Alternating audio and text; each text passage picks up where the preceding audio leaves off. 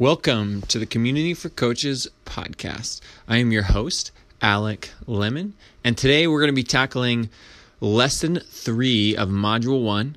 Um, Ryan and I are going to be digging into um, how we created our purpose statements, um, how they're affecting our coaching, and lots of other great stuff.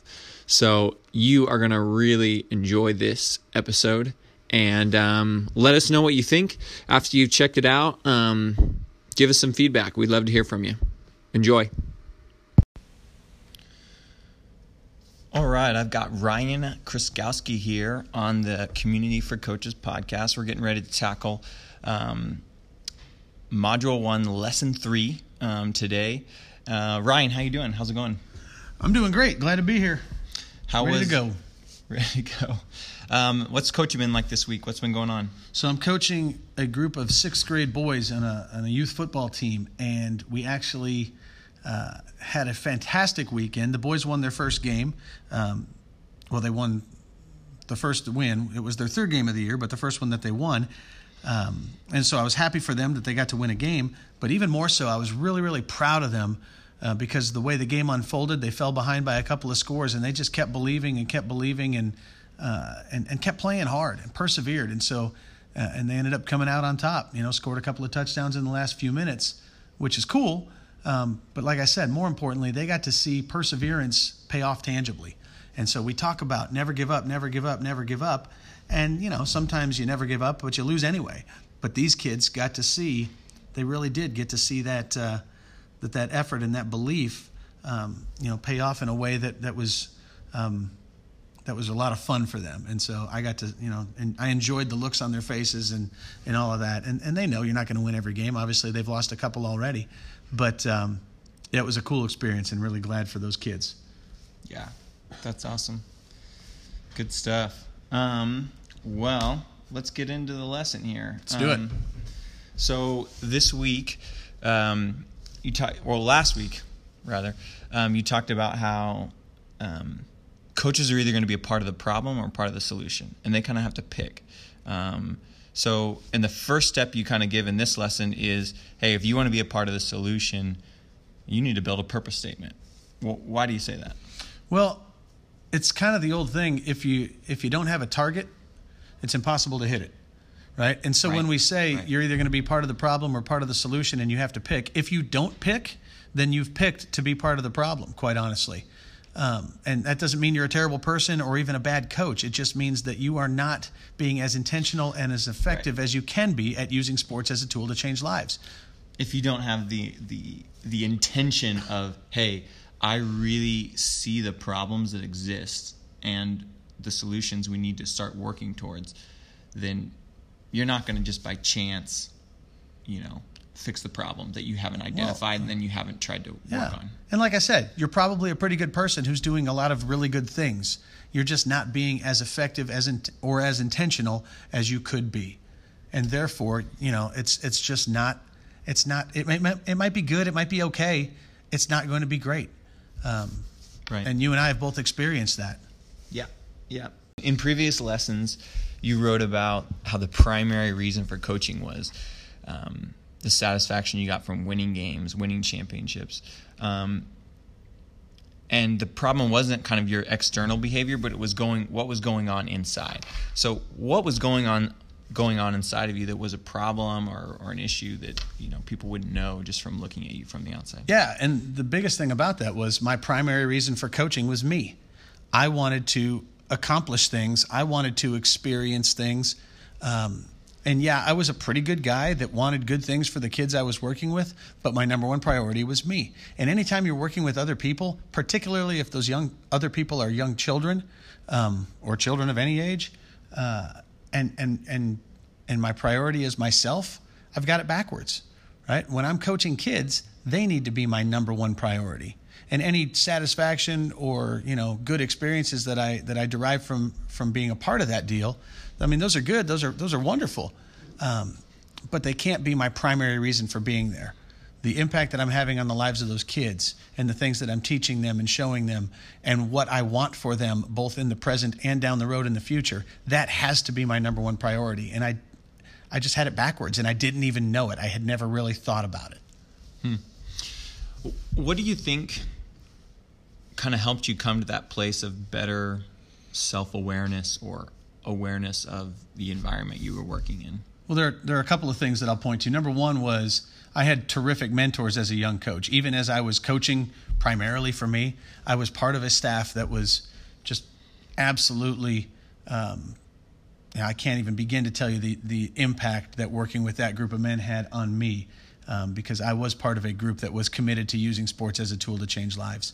Um, but what took it to another level for me personally was when I was challenged with the simple, simple question, why do you coach? And I was actually asked, asked mm. that question uh, as a result of reading Inside Out Coaching by Joe Ehrman. He poses the question, why do you coach? And I had never really thought about it. I mean, I, I would have imagined that I had a pretty good answer to that question, but as I really began to unpack, um, you know, my reasons for coaching, I realized I don't have a well thought out reason for coaching that is others focused. And so I was, I came to a place where I realized, you know what, I need to develop that. I need to build mm-hmm. that. And yeah. and I believe that as I did build that, that it would begin to transform the way that I viewed the entire coaching experience. And it would transform the impact I was having on the lives of kids. Because as I mentioned a few times now, I was a pretty good guy who was doing good things. Most of the kids I coached would tell you that they liked me. Most of the kids I coached would tell you that, you know, I I did good things for them. Um, it just wasn't as good as it could have been. Hmm. So you talk about how it changes, having a purpose statement changes your lens. Um, so talk about that a little bit more. What does that really mean that it changes your lens? Like as a coach, how, talk about that. Yeah, the purpose statement, it really, it serves as a lens, or, or another analogy might be as a filter. Every single thought, conversation, decision, practice plan, interaction, email, everything that I do in my role as a coach, and there's a lot of different responsibilities that go into coaching, but every single one of those now is channeled through this filter that is my purpose statement. And just to hit the high points of my purpose statement, I know we'll dig into this a little bit more down the road, but um, you know, I coach to help young people develop a love for sport and a love for others. And so now every decision I make, I ask myself, is this helping to facilitate a love for the sport and a love for others? Um, that becomes the lens through which I view my role as a coach. And that has made an incredible difference um, mm-hmm. for me. And also, you know, um, the feedback I get from people, from kids, from their parents, uh, from other coaches. I, I know that I know that having that purpose statement to use as that lens or filter or whatever you want to call it right. has really made a huge difference. So a quote that comes to mind as you talk is from C S. Lewis. He says, you can't get second things through putting second things first. You have to put first things first, and then you can get second things second, basically. Um, and as I think about what you're saying, what you're when you're making a purpose statement, it's it seems like you're essentially saying and defining, these are the first things. These are what are going to be first in my life. You're making very clear priorities on what's important, and then letting kind of the chips fall where they may after that, kind of in the sports experience. Does that ring true to what you're kind of yeah, saying? Yeah, yeah. I think that's I think that's a, a pretty good. Lewis is a little bit too smart for me sometimes, but um, but yeah, that idea that we're going to focus on on what are you know what what are our number one. You know, or our top priorities, I guess is a good way to say it. What are our top priorities? And let's focus on those. And yeah, there will probably be some other good things that come along as a result, like perhaps winning games and championships. Sure. Like we'll talk about that. So your what's your purpose statement, and then how has that affected all of your coaching? Right. So again, my purpose statement, I coach to help young people develop a love for sport and a love for others that will steer them toward becoming someone who will change the world for good. Now, so that's your first That's thing. What I'm focused that's on. First. That's what I'm driving toward. I want to help young people develop a love for sport and a love for others. Now, if you want to talk about winning or or whatever, uh, I think winning is a lot of fun. I think winning is a is a worthy goal. Uh, I want to help young kids win. It doesn't matter to me personally as much as it used to, because, boy, right. it mattered a lot at the beginning, because I needed to validate myself as a coach and even just as a human being through helping young people, you know, defeat other young people in a game of whatever. And when you put it that way, it sounds like it sounds absurd. But anyhow, uh, the winning is still fun. I, if you give me a choice between winning and losing, I'll, I'll choose winning every time, um, pretty much. But the winning now become the the winning becomes a byproduct of the success that we're having in those areas that we've designated as our top priority. Because you, you tell me that you're working with a group of young people and you want them to develop a love for the sport and a love for others. Tell me how that makes them less likely to win. Tell me how that impedes their opportunity to become the very best players on the very best team that they're capable of becoming. It doesn't. It feeds into it. It supports it. You give me kids that love to play the game that they're playing and love the people that they're, you know, playing it with. Yeah. Of course they're going to play at their top level, you know, more often than not. Um, much more so than if, you know, if my goal is to grind kids into the ground and just try to squeeze out wins. That's That, that might work for a little while, but you're eventually going to burn them out, and they'll figure out, this person doesn't really care about me. This person cares about winning games because it makes him feel better about himself. Right. Human, humans really, like, motivation is massive, especially in sports. And when you prioritize winning, man, that once people figure out that they are the second priority, it really kills motivation. Because I think we know people are more important than money. People are more important than winning. And when we flip that and we make people secondary, it, it destroys motivation. Yeah, it destroys motivation. It is demoralizing right. when you figure out. It's dehumanizing. It really is. To, to basically be put in a situation where, hey, you're not as important as this plastic trophy we're going to win at the end of this tournament. Yeah. It's it's very demoralizing. And and people aren't going to work hard for that. And we're not going to get the best out of people when, when that's the goal. You know, and it's funny because in all our talk about coaching with purpose and using sports to change lives, and I know there are people out there that hear that and, and the cynical side comes out and they think, oh, this is just soft loser talk. And they're, I'm, I'm sorry, they're, they're wrong. Yeah, it, it's just they're, they're wrong. You win more when people are motivated, when they're excited to come to practice, when you've built strong relationships yeah. with their teammates, with their coach. Their motivation's going to be higher. When someone's motivation's higher, they are go- far more likely to be successful. Well, they're going to work harder. They're going to play harder. They're going to achieve at a higher level. It's just that's that's what people will do.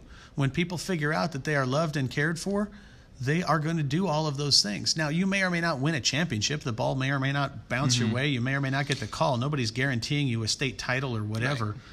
But the reality is that you want to have a team that plays to it, you know, to its highest level consistently. Yeah, far more. Coach the person. Talk about talk about what you think your purpose statement, writing it out. How has that impacted um, the experience of the parents and the kids? Maybe. What's the feedback you've gotten so far?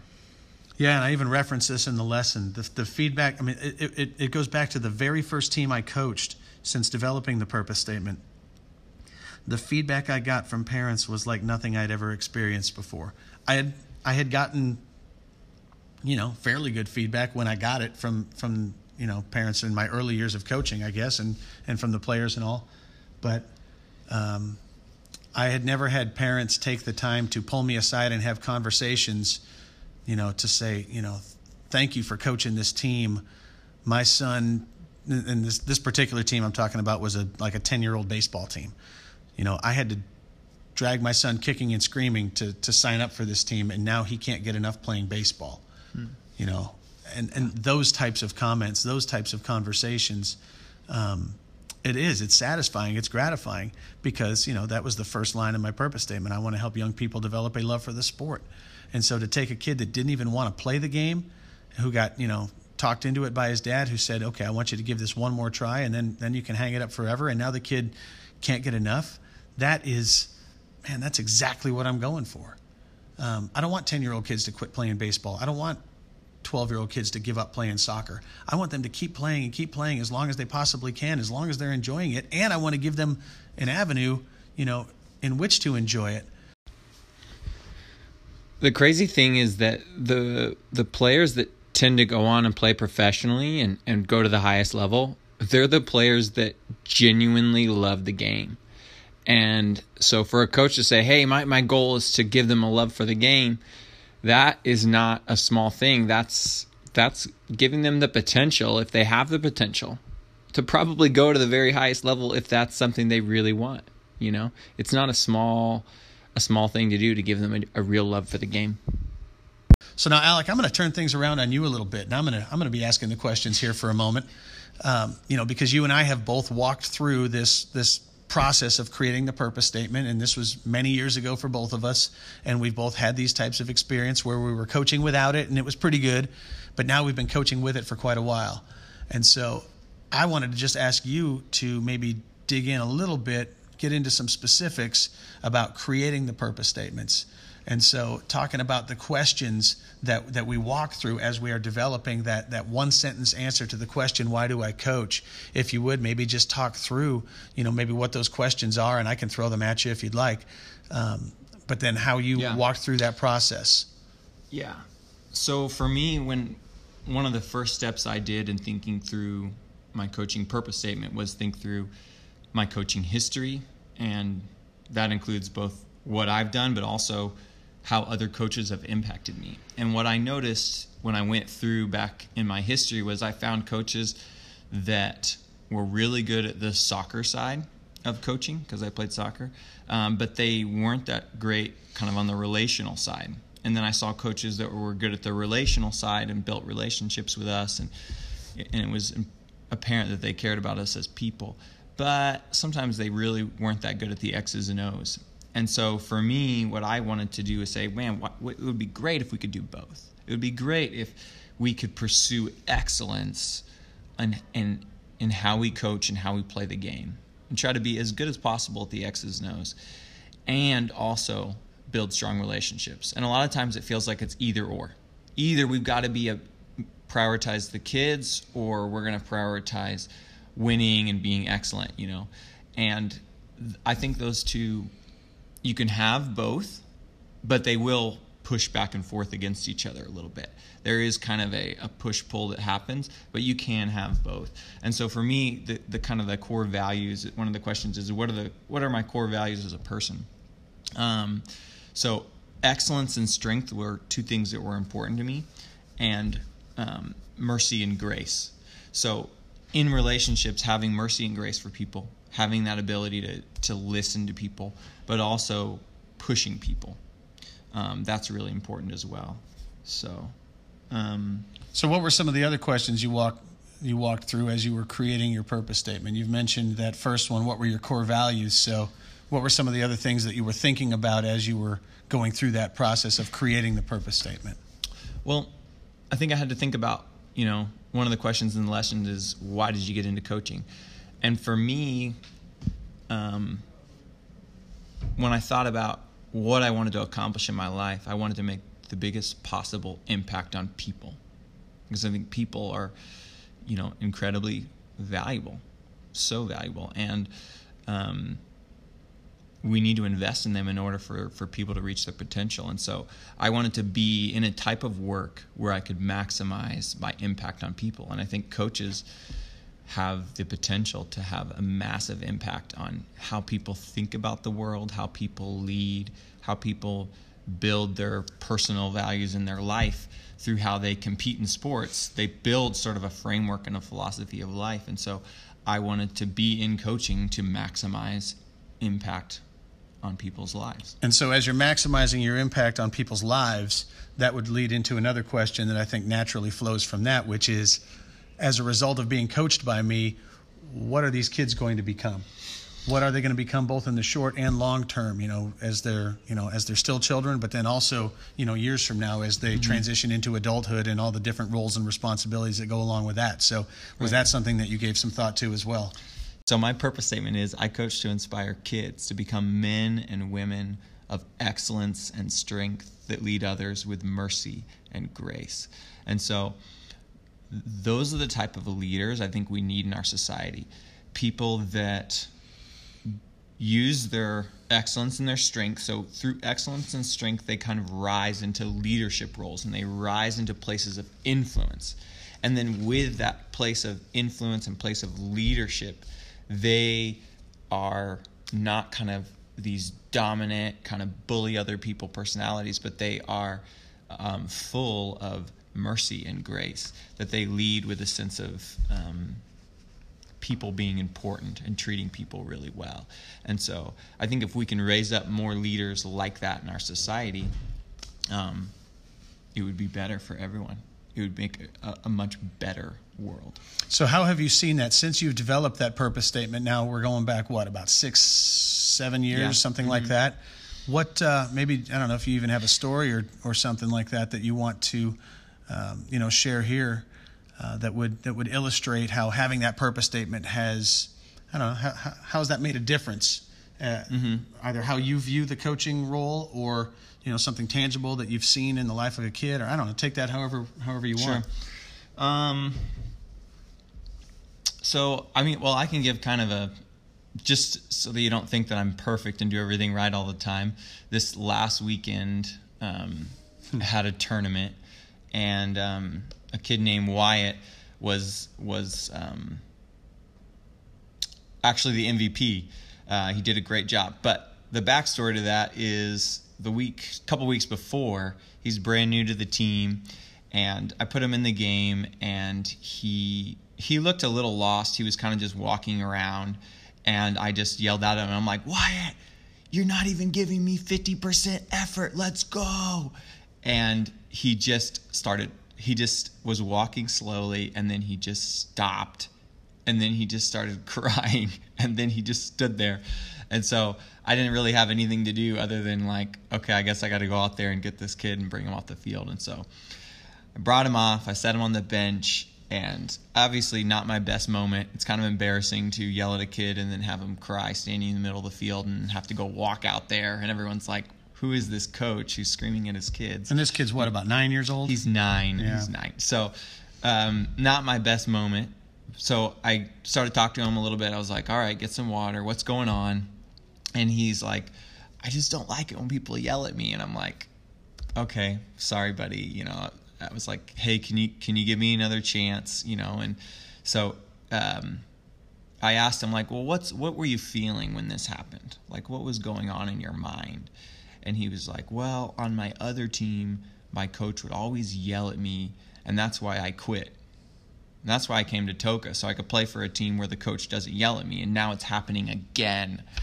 And I was like, oh, wow, okay. So basically this was not the way to motivate this kid, because mm-hmm. this kid's been yelled at his whole, you know, or a significant part of his sports career so far. He's been yelled at, and it's it's traumatizing for him. You know, it's like it's a flashback. So I basically had to figure out a different way to approach coaching him. And thankfully, you know, over the last couple of weeks, I had a conversation with his parents. I apologized to them for, for being too harsh. They kind of explained the backstory to me, so I kind of understood what was going on. Hmm. And then I was able to just kind of adjust my coaching a little bit. And so it was, it was, it was exciting this week to see him get picked as the M V P of the tournament, um, because I was worried he was just going to quit completely, you know, and now he's, he's doing great. And so I, it taught me a lot of things, um, but really, in a sense, my purpose statement helped guide that, because my purpose statement said, hey, you need to push kids towards excellence. So I did that. I yelled at the kid because I'm thinking we need to be excellent. We don't need to be walking around. But then the mercy and grace taught, showed me, gave me guidance in that moment to say, like, okay, maybe I pushed a little too hard. So, or pushed in the wrong way. Or pushed in the wrong way. So now I need to step back and figure out what's really going on here. I've got to relate with this kid on an emotional level and understand, because he's being emotional. I need to empathize with that and understand that. And then once I understood where the trauma had kind of happened and what was going on, I was able to coach in a different way. So when I needed to yell at Wyatt, I pull him all the way over the sideline and I whisper in his ear so no one else can hear, because he doesn't handle it well when he's humiliated in front of everyone else through, you know, the coach yelling at him. But and he's he can, and he's nine years old. He's nine years old, and he can handle criticism, but he wanted it in a in a environment where it wasn't embarrassing to yeah, him, yeah. you know. And so, but I don't think I would have naturally done that had I not had years of my purpose statement helping me think through these scenarios. And I don't do it perfect, of course. Like, it could have gone, you know, if if Wyatt hadn't have been Um, responsive, or his parents hadn't been understanding, it could have just exploded, and that would have been the end of it, you know. But mm-hmm. they were willing to adjust, I was willing to adjust, and we were able to actually really improve the situation. And that came from having the lens and the filter of a purpose statement.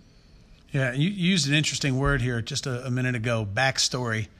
um, and this might be something of a, of a tangent, but you know, when, when we have an athlete who is not, not performing, nobody gets out of bed and says, you know, no child gets out of bed and says, hey, I'm going to go play sports today and I'm really going to give a crummy effort and really underperform and, and just do a terrible job.